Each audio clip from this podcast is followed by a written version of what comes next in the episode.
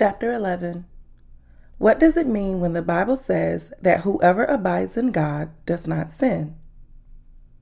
1 John chapter 3 verses 1 through 10 Behold, what manner of love the Father has bestowed on us, that we should be called children of God. Therefore, the world does not know us, because it did not know him. Beloved, now we are children of God and it has not yet been revealed what we shall be. But we know that when he is revealed, we shall be like him, for we shall see him as he is. And everyone who has this hope in him purifies himself, just as he is pure. Whoever commits sin also commits lawlessness, and sin is lawlessness and you know that he was manifested to take away our sins. And in him there is no sin. Whoever abides in him does not sin. Whoever sins has neither seen him nor known him. Little children, let no one deceive you. He who practices righteousness is righteous, just as he is righteous. He who sins is of the devil, for the devil has sinned from the beginning. For this purpose the Son of God was manifested, that he might destroy the works of the devil. Whoever has been born of God does not sin, for his seed remains in him, and he cannot sin, because he has been born of God. In this, the children of God and the children of the devil are manifest. Whoever does not practice righteousness is not of God, nor is he who does not love his brother.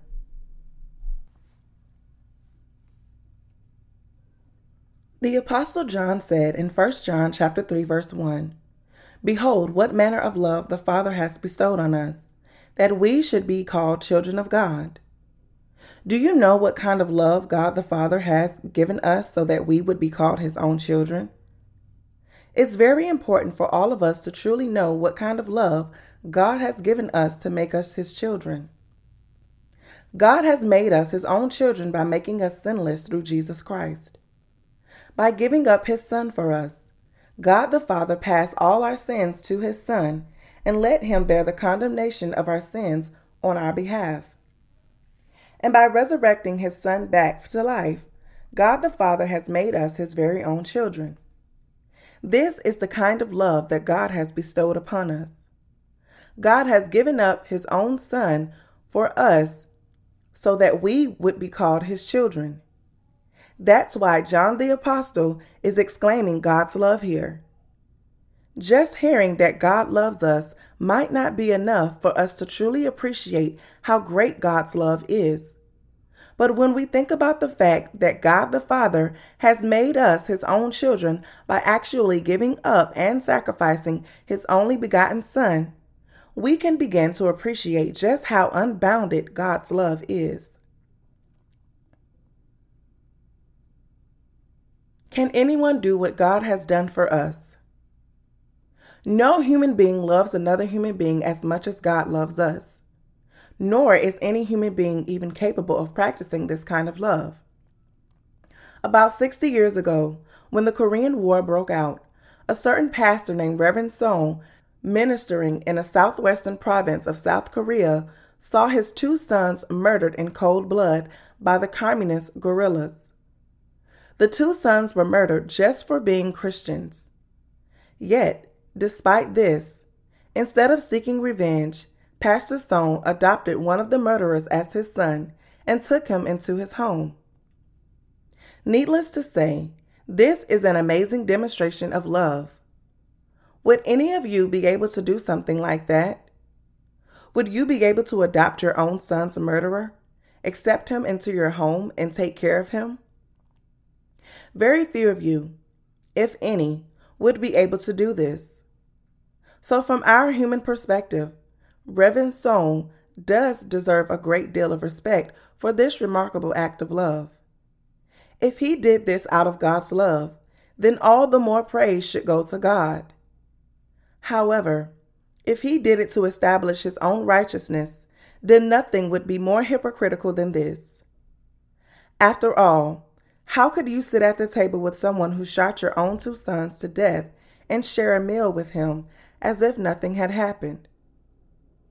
Would you be able to bear watching him eat across the table?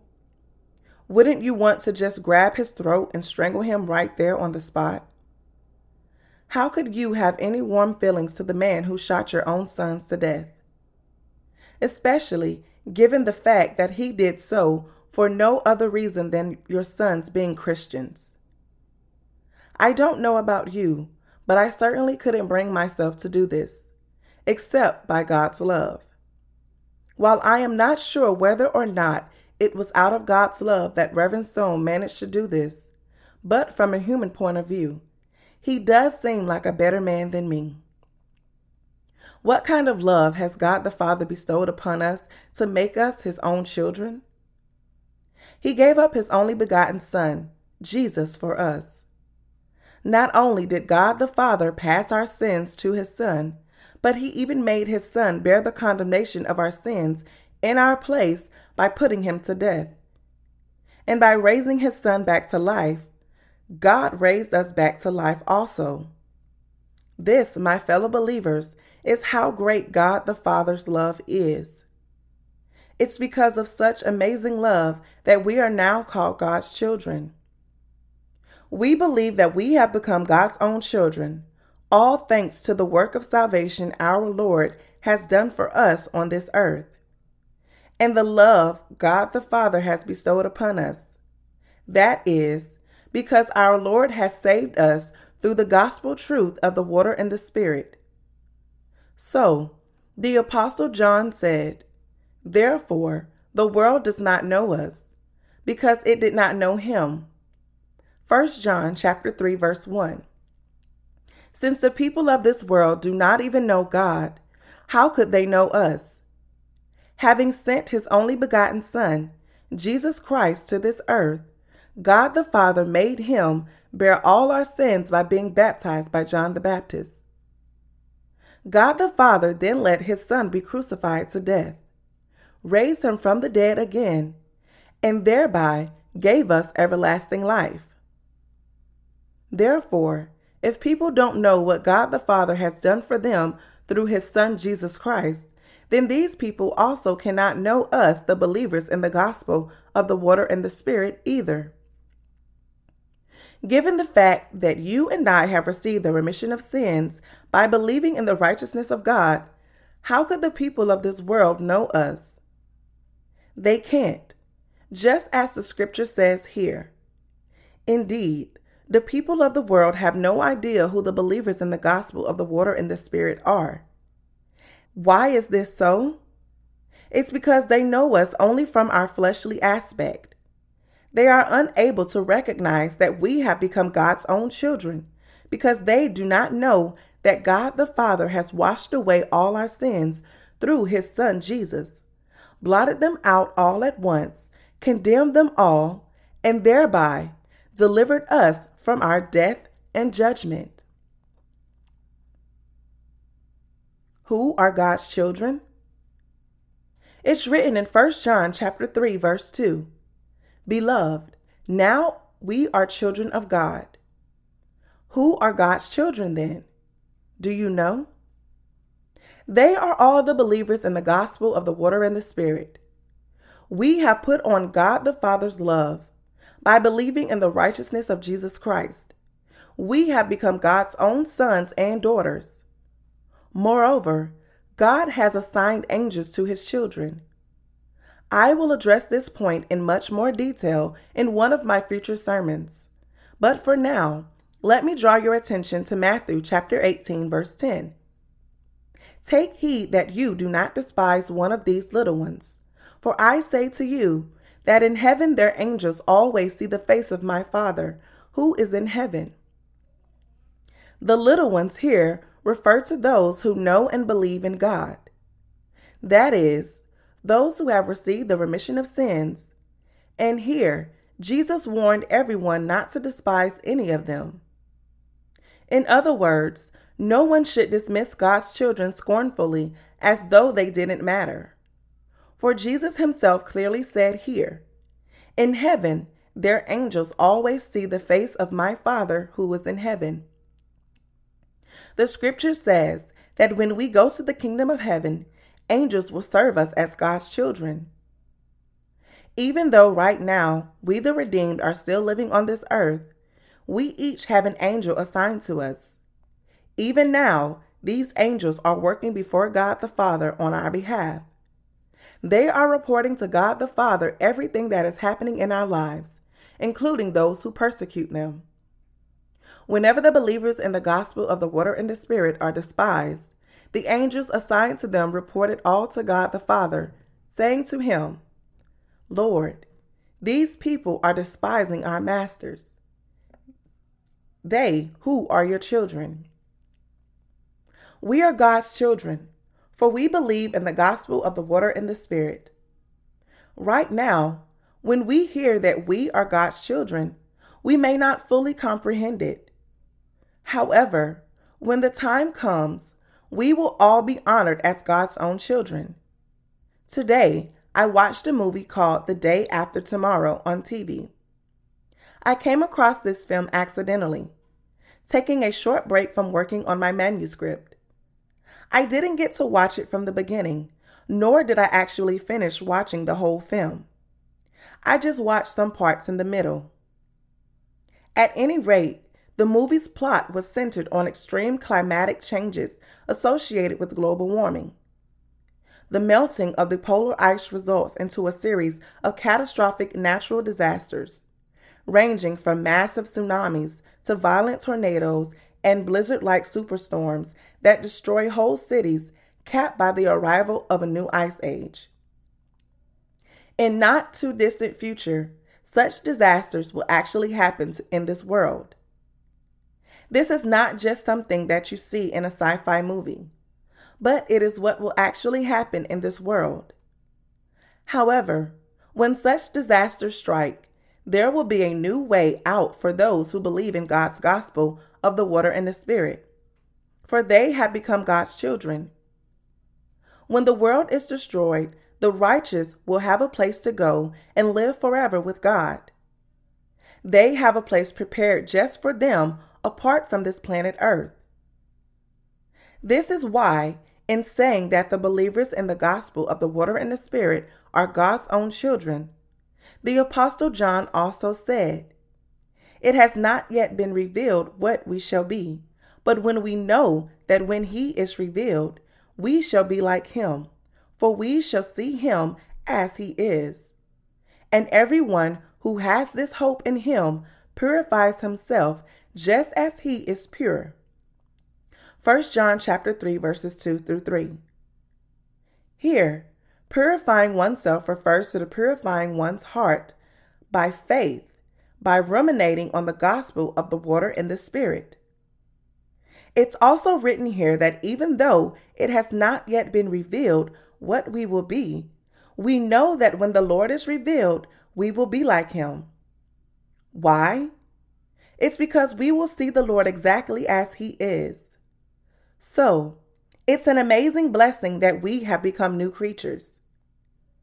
It's said that a cicada has to live underground as a nymph from five to seven years before it actually turns into an adult cicada. When the time comes, the nymph surfaces from the ground, molts for one last time, and emerges as an adult cicada. Like this, all of us who have received the remission of sins by believing in the gospel of the water and the Spirit will also be transformed one day. Although we were born on this earth through our parents of the flesh, when the time comes, we will all be transformed and go to the kingdom of heaven and live there forever. This, my fellow believers, is not some fairy tale. God's blessings are real. Sadly, the problem with many Christians is that they accept this word of God only as a mere religious belief. They believe in heaven only vaguely, not because they have any assurance of faith, but because this is what they are taught to believe as a tradition. As a result, many Christians today have only a vague idea of heaven. In contrast, all of us who have become God's children by believing in the gospel of the water and the Spirit are absolutely convinced that we will actually go to the kingdom of God. And we are equally certain that we will see God face to face, just as we can see another face to face now in the living years. Moreover, we also know that when we enter God's kingdom, we will actually be served by angels. This is not just some make believe, but it is what the Word of God actually says will happen to us. Who commits lawlessness? It's written in John chapter 3 verses 4 through 5. Whoever commits sin also commits lawlessness, and sin is lawlessness. And you know that he was manifested to take away our sins, and in him there is no sin. This passage tells us that those who have become God's children do not commit lawlessness. In other words, it means that we do not give up our faith in the gospel of the water and the Spirit that has saved us perfectly. Some of you might be wondering the Bible says here that whoever commits sin also commits lawlessness, and sin is lawlessness. Does this mean that the believers in the gospel of the water and the Spirit don't commit any sin in their flesh? The answer is no. Although we believe in the gospel of the water and the Spirit, we still have many shortcomings in our flesh. And therefore, we also commit sin in our lives. However, even though we still commit sin in our flesh, we do not commit the sin of rejecting the God fulfilled gospel of salvation. That is why the Bible says that the children of God who believe in the gospel of the water and the Spirit do not commit lawlessness. Put differently, whoever believes in the gospel of the water and the Spirit do not commit the sin of breaking God's law of salvation. Through the work of salvation fulfilled by his Son, God the Father has saved all of us who believe in this work from all our sins. He has established for us a law of salvation to deliver us from the sins of the world. This law of salvation, planned by God the Father, was designed to save us once and for all by making his Son, Jesus Christ, be baptized by John the Baptist letting him be crucified to death, and raising him from the dead again. This was the law and method of salvation established by God the Father. It is by believing in Jesus according to this God established law of salvation that we can reach our salvation. Therefore, as those who have become God's own children, we do not commit the sin of not believing in the righteousness of God. On the contrary, we believe that God the Father has saved us from all our sins through the gospel truth of the water and the Spirit. If God says that He has planned our salvation in this way, we simply believe this according to His plan. In contrast, those who commit lawlessness do not believe in God's plan of salvation for the deliverance from sin, nor in the salvation fulfilled by God's love. In other words, the gravest sin committed by those who practice lawlessness before God is none other than refusing to believe in God's plan of salvation exactly as it is. Believing in whatever way one wants according to his own thoughts is the gravest sin of all. None other this is the lawless faith in God's sight. Anyone professing this kind of faith is sinning against God. Such people are committing the very sin that disables them from being saved from all their sins.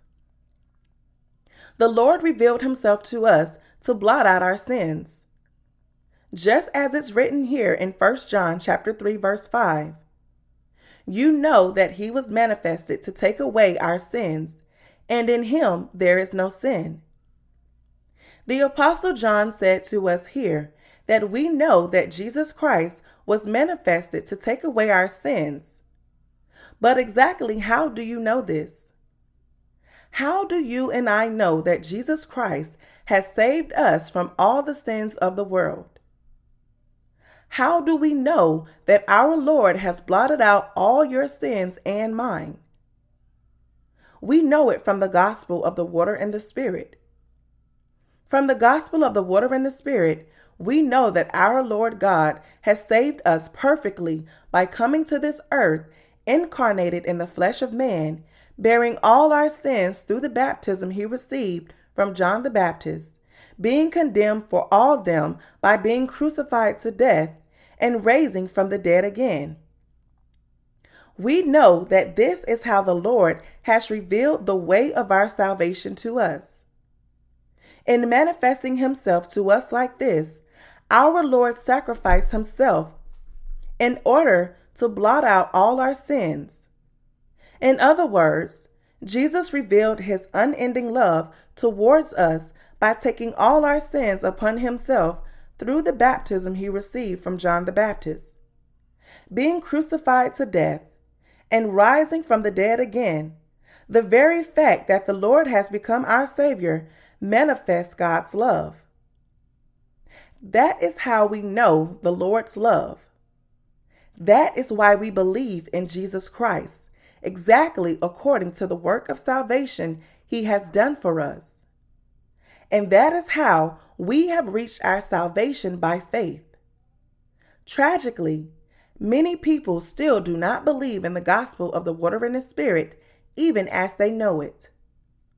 All of us must believe exactly as the Word of God says that the Lord bore all our sins once and for all by being baptized by John the Baptist on this earth in order to blot out your sins and mine. All those who do not believe in this truth of salvation, exactly as the scripture says, is sinning against God and practicing lawlessness before Him. In Matthew chapter 7 verse 23, the Lord said that he will declare to all such stubborn people, I never knew you. Depart from me, you who practice lawlessness. Therefore, committing lawlessness in God's sight constitutes the sin of blaspheming against the Holy Spirit. Breaking the law of salvation through which God has delivered us is the gravest sin, the very sin that results in hell for everyone who commits it. While all other sins can be remitted away, the sin of practicing lawlessness cannot be remitted. If one breaks the God established law of salvation out of ignorance, then this person may still have a chance to be saved. However, if one breaks this law of salvation despite knowing about it and intentionally refuse point blank to believe in it, then this person is practicing lawlessness. There is no argument that the Lord came to this earth to save us. There is also no argument that the Lord bore all our sins by being baptized or manifested this to all mankind.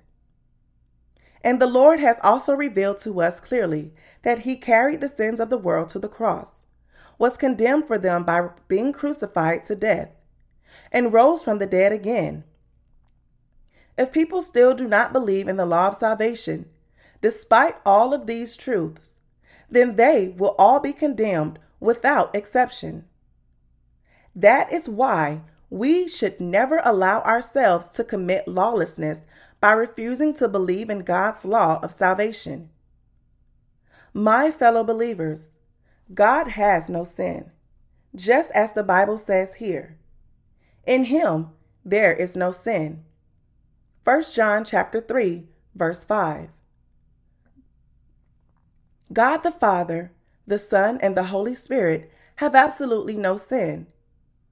God neither lies nor commits any transgression. He is completely sinless, perfect in every way. Yet, some people, in their own human thoughts, engage in all kinds of ridiculous speculations about Jesus, positing, for instance, that Jesus had a physical relationship with Mary Magdalene and they bore an illegitimate child out of wedlock. This is a preposterous lie, defaming God and false to the uttermost degree. People talk about such preposterous ideas because they have no idea who Jesus is. They say Jesus, who is divine, as a mere mortal man. Correction. They see Jesus, who is divine, as a mere mortal man. Jesus is God. He is the creator. He is our maker who created everything in this world and gave us life. He is the one who made all the stars in the universe. Yet, people scorn him, thinking that he is just a mere fallible man just like us. These people are committing the grave sin of blaspheming God. The president of your country is the president regardless of what you think of him. Just because you don't like him, it doesn't mean that he is not the president. He is still the leader of your country, and you ought to recognize him as such even if you don't like him. In a similar vein, God is not made any less divine just because you think of him differently. Far from refusing to recognize his divinity, you ought to recognize God as God. The scripture says that in God there is no sin. He is completely sinless. That is precisely why we can receive the remission of sin from this perfect God. And when we do, we are made his own children. Only when we ourselves become sinless can we also become God's children. Anyone who has any sin at all can never become a child of God. Therefore, it is absolutely indispensable for all of us to become sinless, first of all. By believing in the gospel of the water and the Spirit, exactly according to the God established law of salvation, we must first receive the remission of sin and then become sinless. Only then are we made into God's own children. That is why the Apostle John said in verse 6 Whoever abides in him does not sin meaning that the believers in the gospel of the water and the spirit are sinless. In our fleshly thoughts, it is hard to imagine how anyone could possibly not sin. After all, everyone commits sin as fallible human beings. However, those who have come into Jesus by faith do not sin. What kind of sin do they not commit then, you may ask? They do not commit the sin of denying the Lord's work of salvation by saying, The Lord has not blotted out all our sins. He failed to blot out all sins once and for all with his baptism and blood on the cross. While he did take away our original sin, but when it comes to our personal sins, we can receive forgiveness only if we confess and offer prayers of repentance whenever we commit them.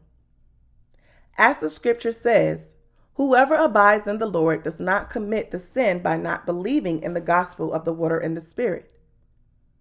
All of us who abide in Jesus by faith believe that the Lord has blotted out all our sins with the gospel of the water and the Spirit, that He has eradicated each and every sin of ours with God's love and righteousness. In short, we do not deny what the Lord has done for us. Instead, we believe in everything Jesus has done for us to deliver us from our sins. This is why the Apostle John said, Whoever sins has neither seen him nor known him. 1 John chapter 3 verse 6.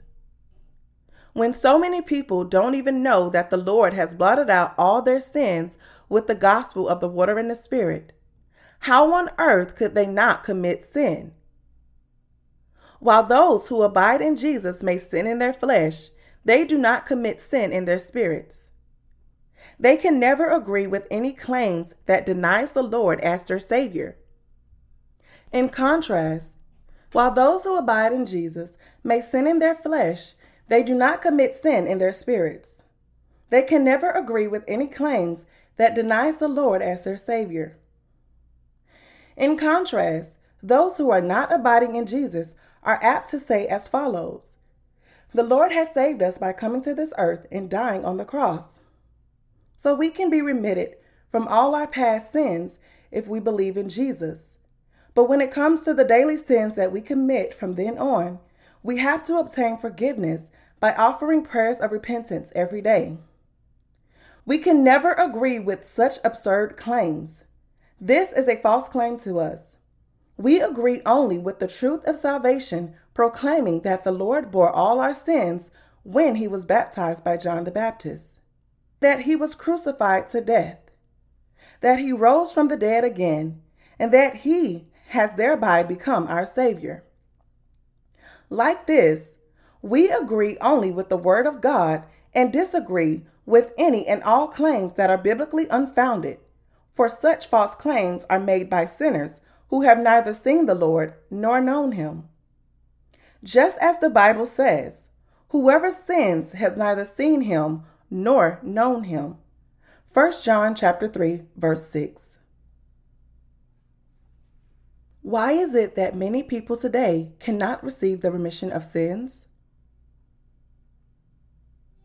It's because they do not know that Jesus Christ has saved them from bearing their sins through the baptism he received from John the Baptist, dying on the cross and rising from the dead again.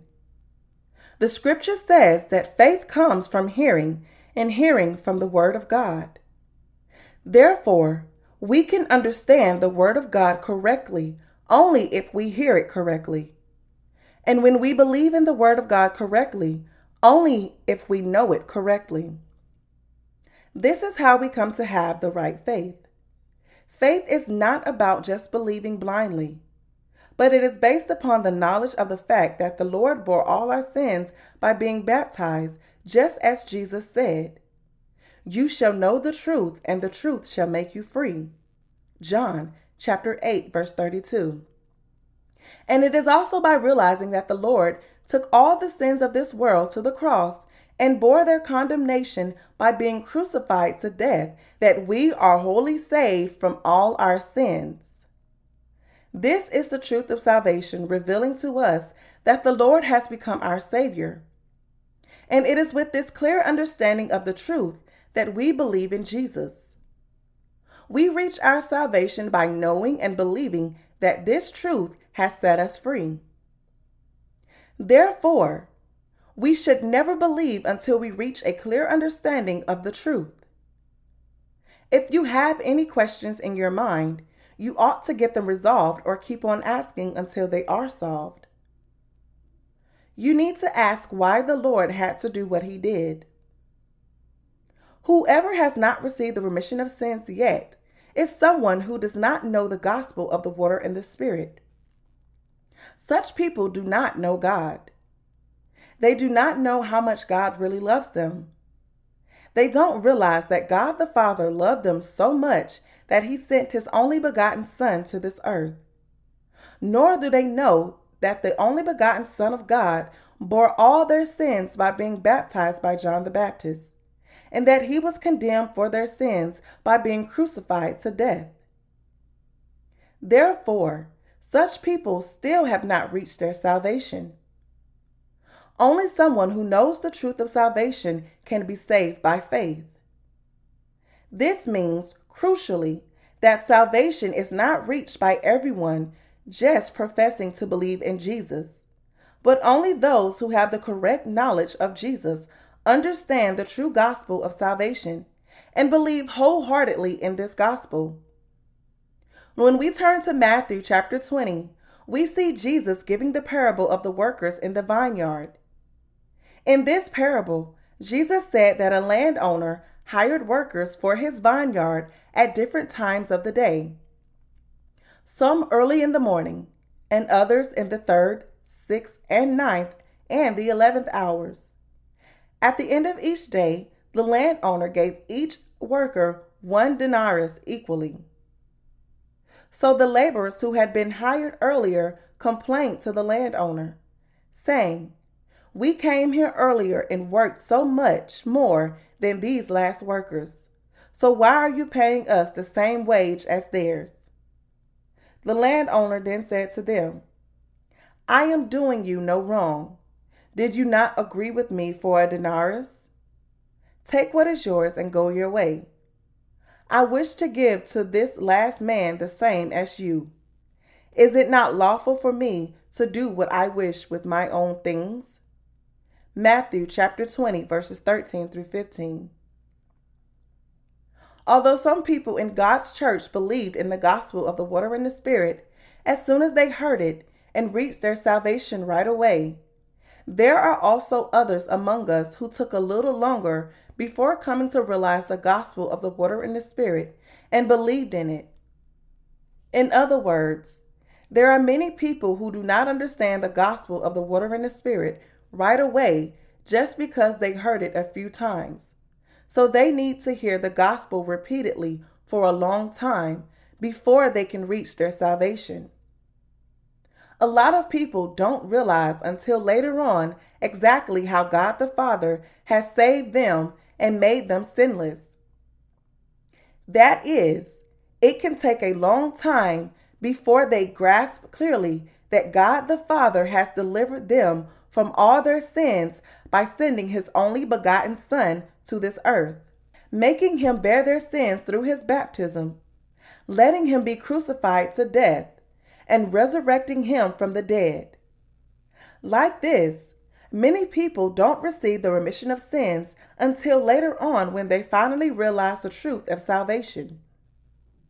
However, regardless of when this understanding is reached. All those who know God the Father and His Son Jesus Christ invariably know what the Lord has done for them. And that is how they are saved. Those who remain ignorant of this salvation cannot be saved. That is precisely why our literature ministry is so important for us to spread the gospel to all those who still have not been saved. It is absolutely critical for us to continue publishing our gospel books to explain the true gospel of salvation time after time, so that whoever reads our books can finally understand this truth of salvation.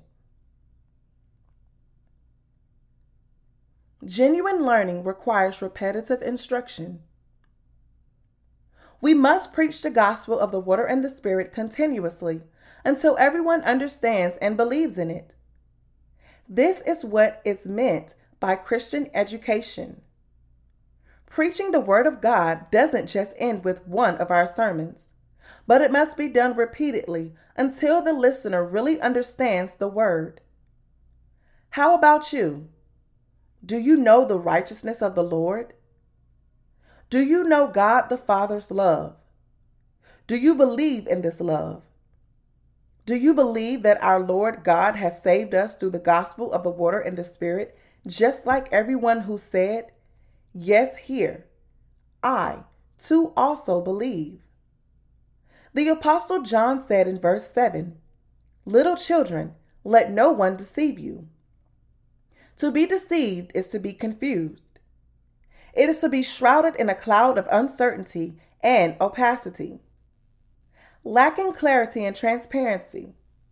So when the Bible tells us to let no one deceive us, it is admonishing us to have a clear, unmistakable understanding of the truth of salvation.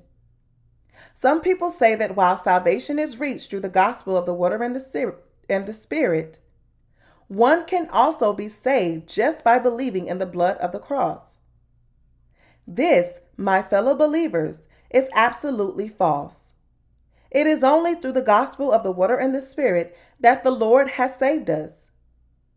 Therefore, whoever does not believe in the gospel of the water and the Spirit is leading a false life of faith rather than the true God approved life of faith.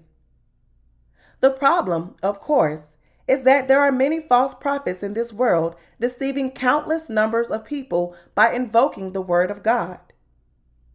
This world is full of Christians professing to believe in Jesus, but many of them are little more than sweet talking liars. They are all just leading a mere religious life rather than a genuine life of faith. They believe in the Jesus of their own making, claiming to have reached salvation all on their own. Such people do not know who God really is. They also have no idea who Jesus is. They don't know what Jesus has done for them. That's why they have become so deceptive. Nowadays, many Christians with a mistaken faith are doing a lot of volunteer work evangelizing the less fortunate. While this may seem like something worthy of praise, it is in fact extremely deceptive. That's because these misguided Christians are speaking to others about Jesus as they themselves do not know him. To put it bluntly, they are committing spiritual fraud. They are preaching to others something that they themselves do not fully understand. All they are doing is throwing many more people into confusion. This is utterly harmful, for they are not only deceiving themselves, including others. Having become slaves to the devil, they are planting hectares and tares. It would be better if they would just leave the non believers alone, as they might then get a chance to hear the real gospel. Believe in it, and so be saved. At first, tares might grow resembling similar to the wheat, but once they are fully grown, they won't have any grain or fruit. They will have nothing to offer but bone dry chaff. They do not produce edible seeds. Edible grains such as rice, barley, and wheat can only come out of good, wholesome seed. It's the grain that's edible, not just tares bone dry from the field. That's why the Apostle John said, Little children, let no one deceive you. Some deceivers even claim to believe in the gospel of the water and the spirit just like us. Yet, in time, they reveal themselves and begin tormenting and hating the saints. How then can we discern these tares? It's written in verse 7 He who practices righteousness is righteous, just as he is righteous. Put differently, those who have received the remission of sins carry out God's righteous work. They do what is right. They please God and benefit others. In other words, they serve the gospel. In contrast, tares do not carry out God's righteous work, even while claiming to believe in the gospel of the water and the spirit. And such people are not God's children. The Lord said that a tree is known by its fruit, not vice versa. This means that we can discern whether someone is a true child of God or not by just looking at how this person is walking, what fruit he or she is producing, and what he or she is seeking. Just as the Lord has saved us through the gospel of the water and the Spirit by fulfilling the righteous work of salvation for us, so we the righteous also serve the gospel. We offer ourselves to serve the gospel. We are united according to the spiritual order in God's church. And, far from hating one another, we understand and care deeply about each other. All the while, we pull our strings together and do everything possible to serve the Lord. None other than such people are God's children. The Apostle John said, He who sins is of the devil. Those who love the world seek after the things of the world but they detest, even loathe anyone who serves the gospel of the righteousness of God. They reject the unity of God's church and blaspheme its work. They are indeed from the devil. The scripture also goes on to say, The devil has sinned from the beginning. The devil is indeed a sinner. The devil has indeed sinned from the beginning by standing against God and those who are of the devil are also God's opponents, trying to detract us from doing the work that's pleasing to God.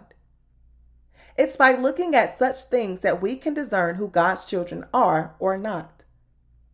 How can we know for sure whether a person really believes in the gospel or not, even as they profess to believe in the gospel of the water and the spirit? After all, all that we have is this person's word as he hides away behind his computer. For all we know, he or she could just be saying this even as they don't believe wholeheartedly. The Lord teaches us that we can know this by their fruit. In other words, we can discern whether someone is God's child or not by looking at how this person is walking. Is this someone who was abiding in the church? Has this person united his heart with the church? Has he made it his goal in life to serve the Lord? Is he living accordingly to this purpose? Or is he overjoyed that the Lord's work is flourishing and sad when it stagnates? These are the questions that enables us to discern who exactly God's children are. Even in the days of the apostle John, there were many false prophets sitting in the church. We can see from 1 John that there were many liars and cheats in those days also. So, as it's written in 1 John chapter 2, these liars also went out from us because they were not like us. The scripture says that the Lord, the Son of God, was manifested to destroy the works of the devil. This means that Jesus Christ came to this earth to save us from all the sins that destroy our souls, kill our lives, and make our flesh become accursed inflict suffering on us, and ultimately cast us into hell. It's all because our sins that we are thrown into hell, destroyed, and inflicted with suffering. Yet, the Lord bore all these sins on his own body in our place as our propitiation. He shouldered all our sins by being baptized, and he was condemned for all these sins by being crucified. That is how the Lord has saved us. It's to destroy the works of the devil like this that the Lord came to this earth. As the Lord has indeed destroyed the works of the devil with the water and the Spirit. That is why the Lord cried out on the cross, It is finished, because our Lord destroyed the devil's works completely. Satan cannot do anything to us as long as we believe in this truth of salvation. If, on the other hand, you and I refuse to believe in this truth as fulfilled by the Lord, then the devil will continue to torment us. Do you suppose the devil actually cares about those who belong to him and listen to him obediently? No, of course not. Satan is just using them like pawns. And once they are no longer useful to him, he will surely cast them away, utterly destroying them. The devil came for no other reason than to rob them of everything, kill them, and destroy them. So it's very important for you to realize here if someone seems to be flourishing now, even as he belonged to the devil. This person will not continue to be so prosperous. In the end, all these people will be ruined this is why they must all turn around from this foolish path that leads to destruction. It's written here in 1 John chapter 3 verse 9. Whoever has been born of God does not sin, for his seed remains in him. Just as the scripture here says, whoever has been born of God indeed does not commit sin. The apostle John makes this point repeatedly, emphasizing that those born of God do not sin. Who are those born of God then? They are those who truly believe in the gospel of the water and the spirit. Do these believers then commit no sin? While they may still sin in their flesh, but in their spirits they do not commit sin. In other words, they do not deny the truth of salvation that the Lord has blotted out all their sins. Could any believer in the gospel of the water and the spirit deny this truth? No, of course not. Even though we may go astray in many ways, when it comes to the truth of salvation, none of us can deny that the Lord has blotted out all our sins. After all, hasn't the Lord saved us all through the gospel of the water and the Spirit? If this is true, how could we say that the Lord has failed to blot out all our sins? Yet, as you carry on with your life, there are times when you get so discouraged by your shortcomings and weaknesses that you begin wondering if you really have been saved. Whenever such doubts arise, you must reaffirm your faith that the Lord bore all your sins when he was baptized by John the Baptist, affirming to yourself, The Lord indeed shouldered all my sins and all the sins of this world through his baptism. He bore each and every one of my sins when he was baptized. So even though I have many shortcomings, I have no sin, for I believe in this truth of salvation. It's when you renew your faith like this that you are freed from the sins you commit in your flesh. My fellow believers, the Lord has made us the light of the world. It's all because of the Lord that we have become light, not because of our own efforts. For this is simply impossible on our own. It's the Lord who has made us light. As such, we cannot sin in God's sight because his seed remains in us. Because the word of God dwells in our hearts, that is, because God's righteous gospel, word of the water and the spirit, is planted in our hearts. We cannot sin. We cannot sin because we have been born of God. This applies to everyone who has been born of God. Let me finally turn to verse 10 here before concluding my sermon. It's written in 1 John chapter 1 verse 10. In this the children of God and the children of the devil are manifest. How are the children of God and the children of the devil manifested?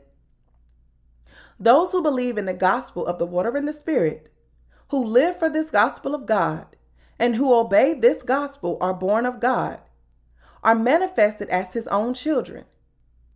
In contrast, those who love the world so much that they end up going out to the world all the while professing to believe in the gospel of the water and the spirit are manifested as not being God's children.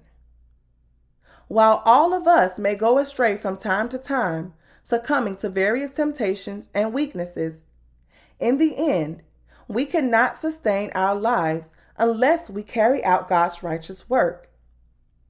The righteous cannot live without hearing the word of God. This is simply impossible.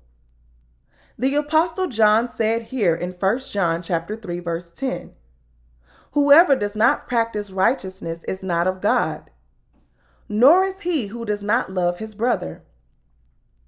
Just as the scripture says, anyone who, despite claiming to have received the remission of sins, does not practice righteousness, does not love his brothers and sisters, and instead holds a grudge against them in hatred, is not of God. Those who are of God love all the members of God's church as their spiritual brothers and sisters, and they continue to work hard to spread the gospel. Because I am preaching the word of God, I can't help but emphasize this point to you whenever I have a chance. It's because this is what it means to practice righteousness. That's why we are spreading the righteousness of God in every way possible, through our testimony and through our sermon books alike. And we are carrying out this righteous work together in unity. From reading 1 John, we can grasp who among all the countless people in this world belongs to the devil, and, of course, who sins against God. We can discern such people even if they don't say anything, for they are known by their fruit.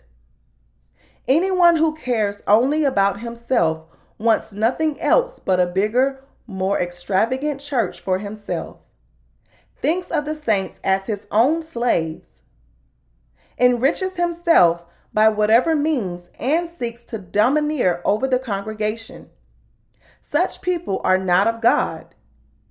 Even in God's church, we find some people who try to rule over the born again saints, taking advantage of them and exploiting them for their own selfish gains. Surprisingly, there are quite a few people like this. For example, consider Lee, Lee tried to lord over and exploit the workers of the church and its members, thinking of them as little more than his own tools. He preferred for the congregation to bring offerings to him rather than to drop the offerings into the collection box. Even as he was a minister, he didn't even give a tithe. While many saints gave a tithe individually, each branch church also offers a tithe to the New Life mission to fund its gospel preaching activities. Yet, when wherever Lee went, he didn't even make this contribution. Whereas the New Life mission keeps its finances completely transparent, Lee was far from being transparent. At first, we gave him the benefit of the doubt and thought that it was just a minor oversight resulting from forgetfulness or a busy schedule. But soon as it became a routine for him, in contrast to all the other ministers who were making sure that their church finances were transparent, Lee would not disclose any financial information at all until he was prodded about it. And even then, the disclosure wouldn't last long. What was at issue was not the amount of money involved, but rather it was a matter of principle. We tried to admonish him on numerous occasions and patiently waited for him to change his way, but he just refused to listen. I am not speaking of Lee here because I somehow hold a personal grudge against him as a person.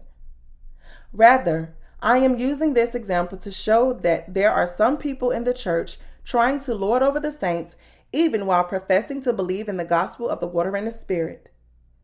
This is how those who behave who do not practice righteousness nor serve the gospel. So, we can clearly discern God's children from the devil's children by looking at how they walk. Consider someone who does not love his brothers and sisters, but instead hates God's people. Is this person of God or the devil? This person clearly belongs to the devil. Has this person been saved from all his sins, or is he yet to be saved? He has not been saved yet. Is this person light or darkness? He still has not become light, for there is no Holy Spirit within him. Therefore, he is still darkness. At the time the Apostle John wrote his epistles, he was ministering in God's church. According to the oral tradition, near the end of his life, the Apostle John became so fragile in his old age that he couldn't preach while standing up. So, the members of the church carried him to the pulpit on a stretcher, and he preached while lying in that stretcher. He couldn't talk much either just admonishing the congregation to love one another. That was it. All that he had said in his sermon was asking the congregation to love one another, to encourage each other, and to live for the righteousness of God and the spreading of the gospel. The congregation all understood the Apostle John's message and lived out their faith as taught and admonished. It's only after the passing of this, John, that deceptive false prophets belonging to Satan slipped into the church and began corrupted the word of God with the things of the world. All the while professing and pretending to believe in the gospel of the water and the spirit. As a result of this deception, unbelievers came to outnumber the true believers, and these false believers ended up usurping the church. Even though they claimed to preach the Word of God, they were actually preaching a corrupted version of it rather than the pure gospel of the water and the Spirit. Eventually, these false prophets erased the gospel of the water and the Spirit so that it became little more than a faint memory, dismissing it as being too elementary. In its place, they began preaching only about the righteousness of man this is what led Christianity to degenerate into such a sorry state that it would find itself in today. My fellow believers, I consider it God's special work that today you and I believe in the gospel of the water and the spirit and are spreading this gospel to the nations of the world. Do you also think so? It is indeed a miracle we believe in the same gospel as believed and preached as the early church, and we are now preaching this gospel all over the world. Our church is the greatest church in the world. while its number may be small, its quality is peerless. Can you think of any church in this world that has so many people who have become God's own children by hearing and believing in the gospel wholeheartedly? Is there any other church filled with so many redeemed saints who receive the forgiveness of sins? No, of course not.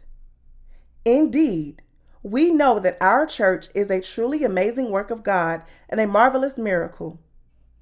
Today, we have learned from Scripture how to discern the children of God from the children of the devil. We can all make this discernment if we hear and accept the Word of God. Once we know the truth, we are set free to live a righteous life and receive God's blessings. I give all thanks to our Lord for saving us all.